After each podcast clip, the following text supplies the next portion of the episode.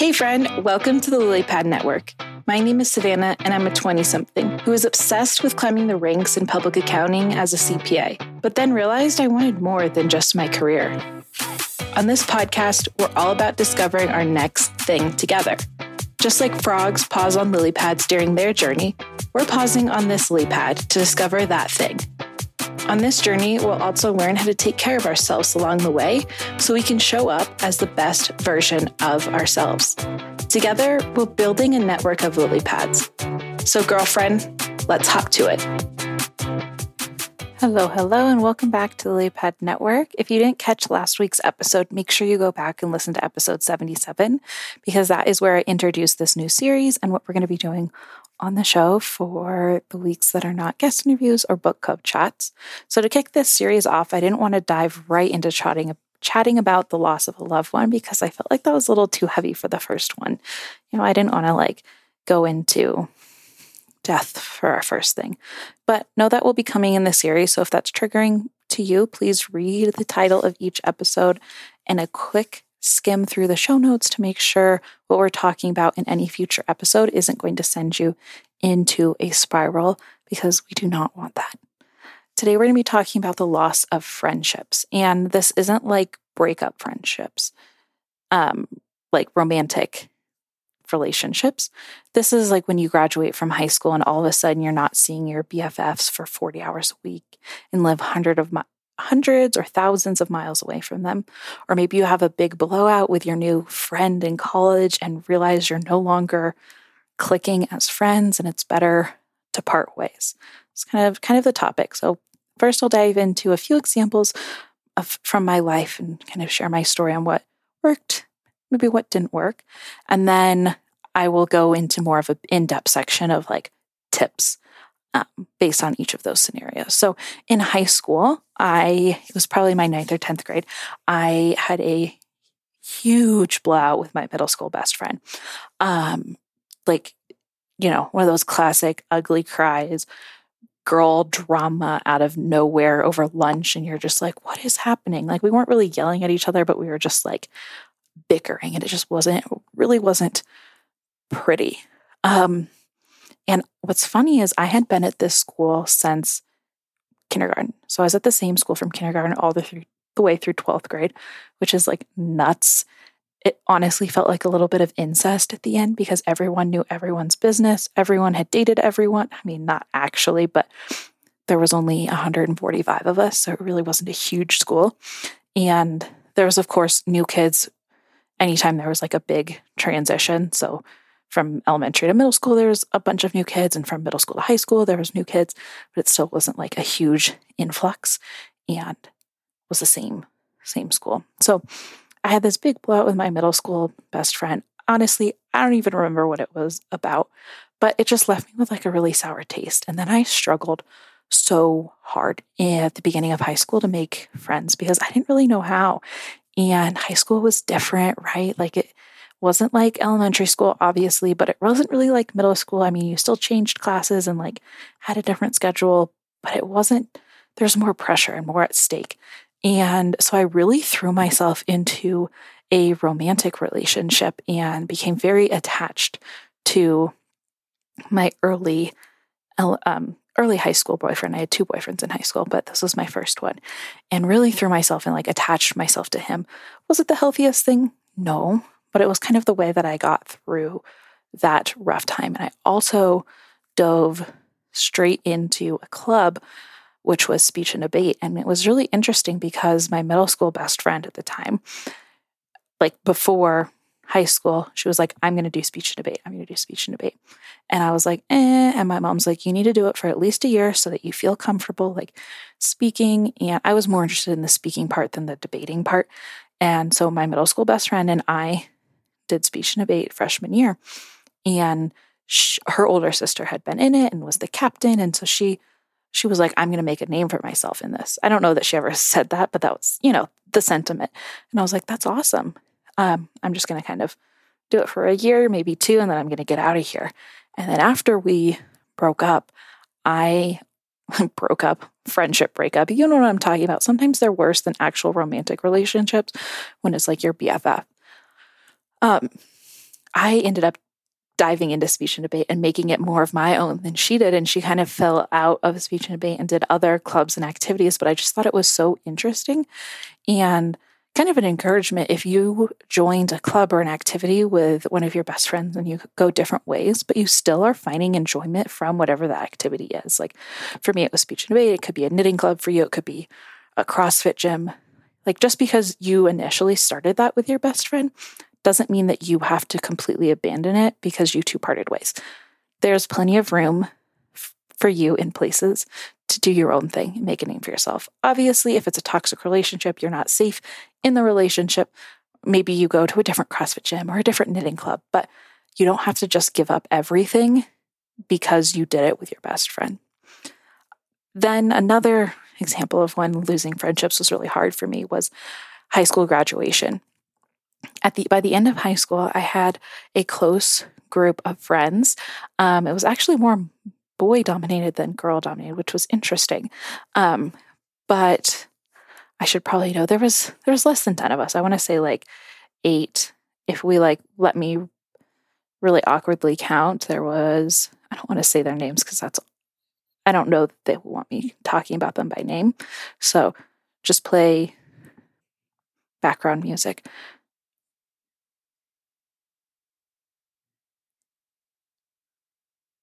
There's eight of us. Um, that shouldn't have taken me that long. Eight of us, and we would have game nights and we'd hang out.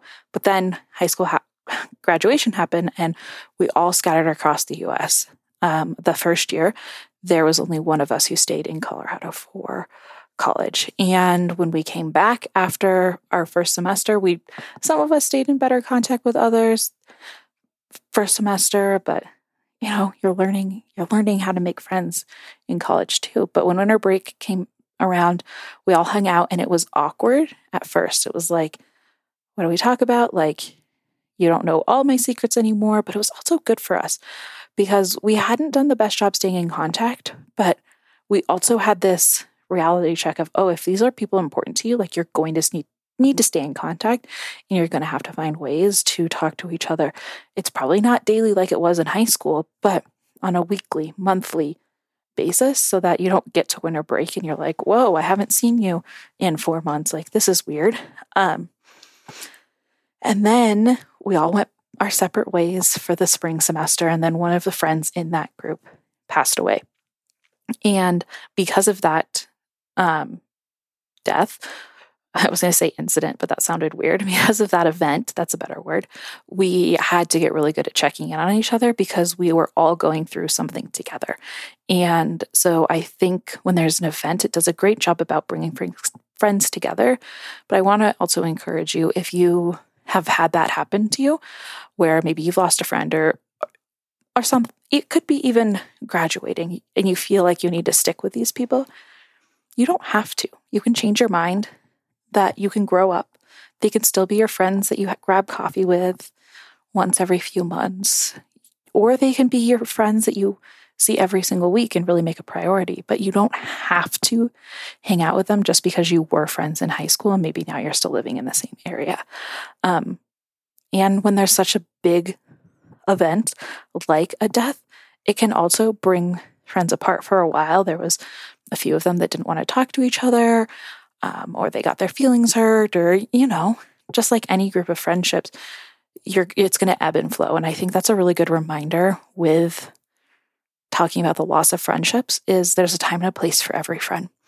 And just because you're getting one friend is meeting a lot of your needs doesn't mean that when then the friendship ends that you need to find a replica of that person.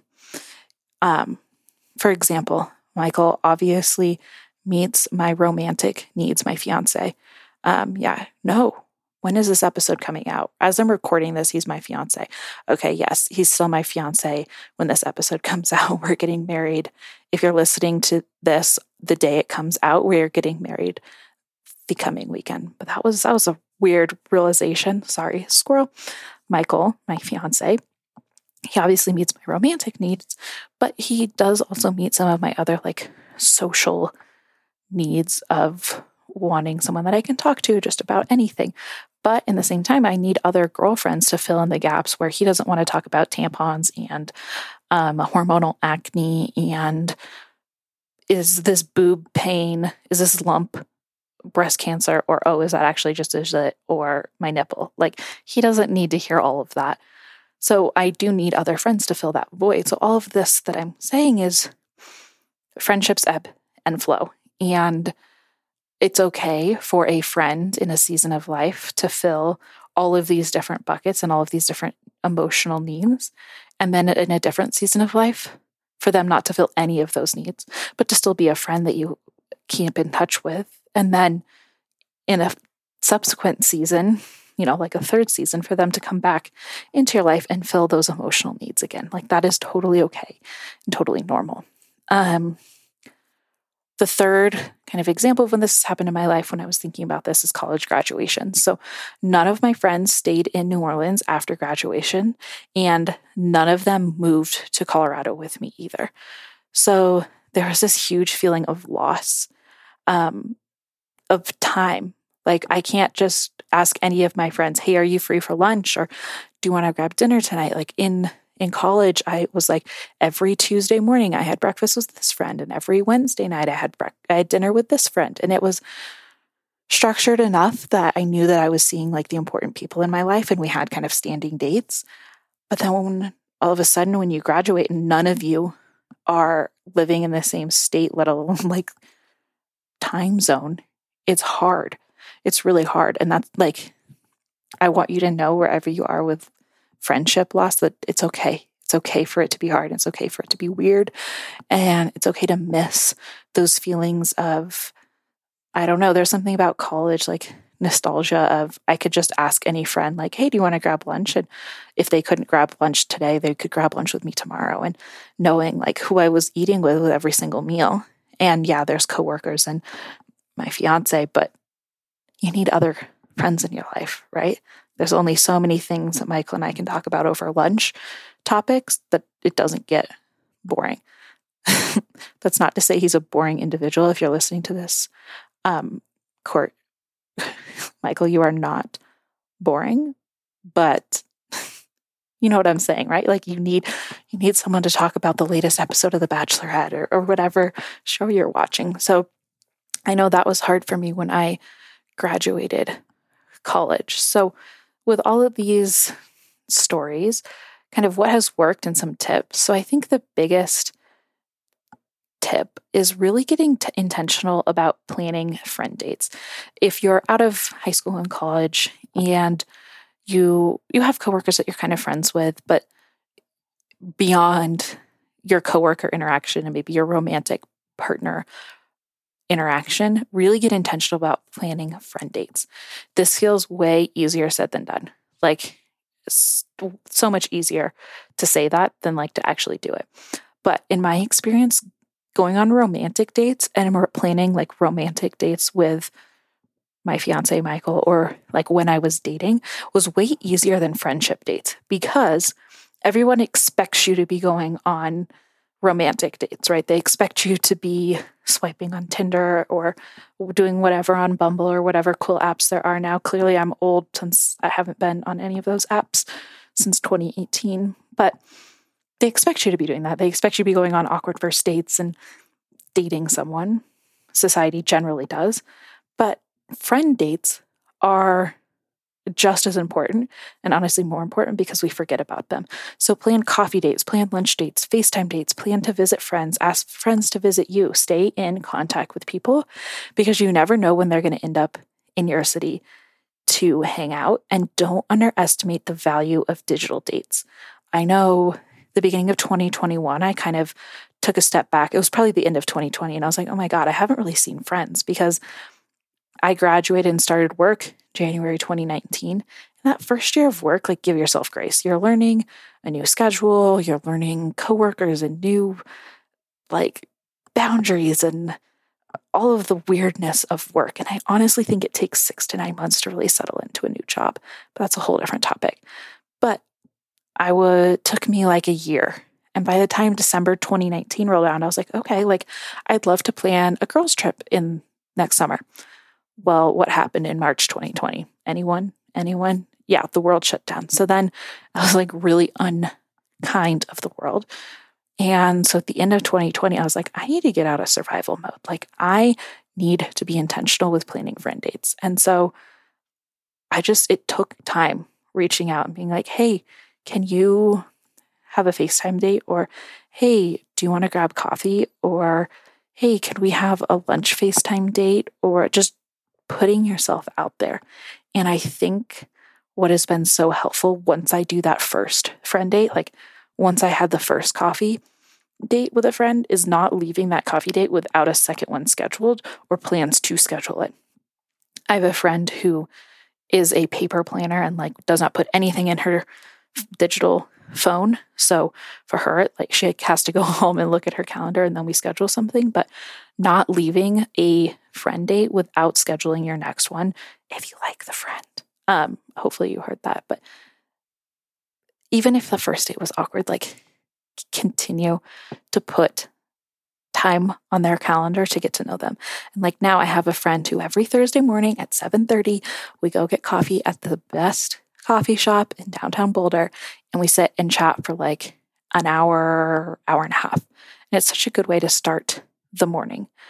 Um, second thing that's worked well, or like a tip for when you're in this phase of losing friends or just not feeling like you have enough friends, is acceptance that sometimes you need to part ways.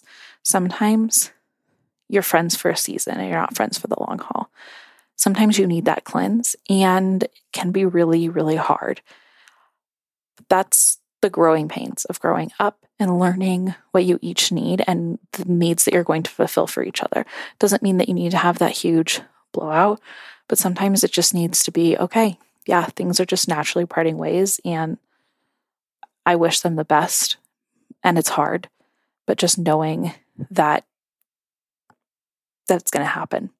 And the third thing is if this feels like a blindside or a big blowout fight with a friend, take some time to reflect on what led up to that event. So, journal through it, or voice memo through it, or chat with like a really trusted friend. And do it now, even if it was your middle school best friend from 12 years ago, because it's really helpful to process and release those feelings and release the anger and free up that emotional space. So you're not worried, like, oh my gosh, am I going to see my middle school best friend at the grocery store when I go home for Christmas? Just like, yeah, things happened. We were 15, we were 12. Like, of course, our friendship was going to part ways. And she wasn't going to be my best friend for life. And it, it helps you to kind of work through that so you're not holding on to that anger for the rest of your life because you don't need to be doing that. If it was 12, 15, 20 years ago, girlfriend, bless and release. There's plenty of other things you need to be worrying about and stressing out in your life. So to quick recap, tie this in a in a bow. The three things that have worked well, slash my tips for you if you are going through a loss of a friendship or just feeling yicky when it comes to making friends. The first is get really intentional about about planning friend dates. And a bonus tip with that is don't leave a friend date without scheduling your next friend date. The second one is just accept that sometimes you need to part ways and sometimes you need to grow up and grow apart. And the third is if it feels like a blindside or a blow or just like that really nasty, ugly feeling, take some time to reflect on that event, journal through it, and let yourself release it maybe burn a letter that you write to your friend, but really let yourself release all that negative energy that you're holding on to. That is it for today's episode about loss of a friendship. Thank you so much for being here on this journey with me, and I will talk to you next week on the Lilypad. Thank you so much for listening today. If you love this episode, I'd be honored if you shared it with a girlfriend. Like, stop right now and text her the link or post it on social media and tag me so I can personally thank you for helping me get the message out. Together, we are building our network of lily pads. I'm so happy to hop through life together. Until next time.